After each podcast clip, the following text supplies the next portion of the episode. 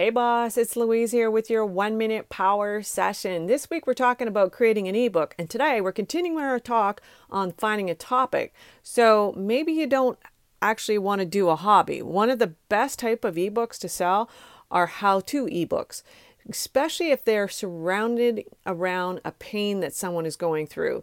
They need help really fast. There are ebooks on everything wedding speeches, how to fix anything, cure a hangover, create a course, a website, or fix a broken marriage.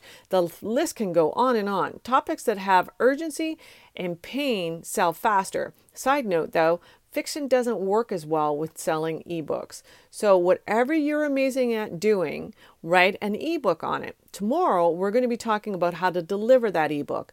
To learn more about crushing your goals this year, go to louisecorville.com. Thanks so much for listening. Bye for now.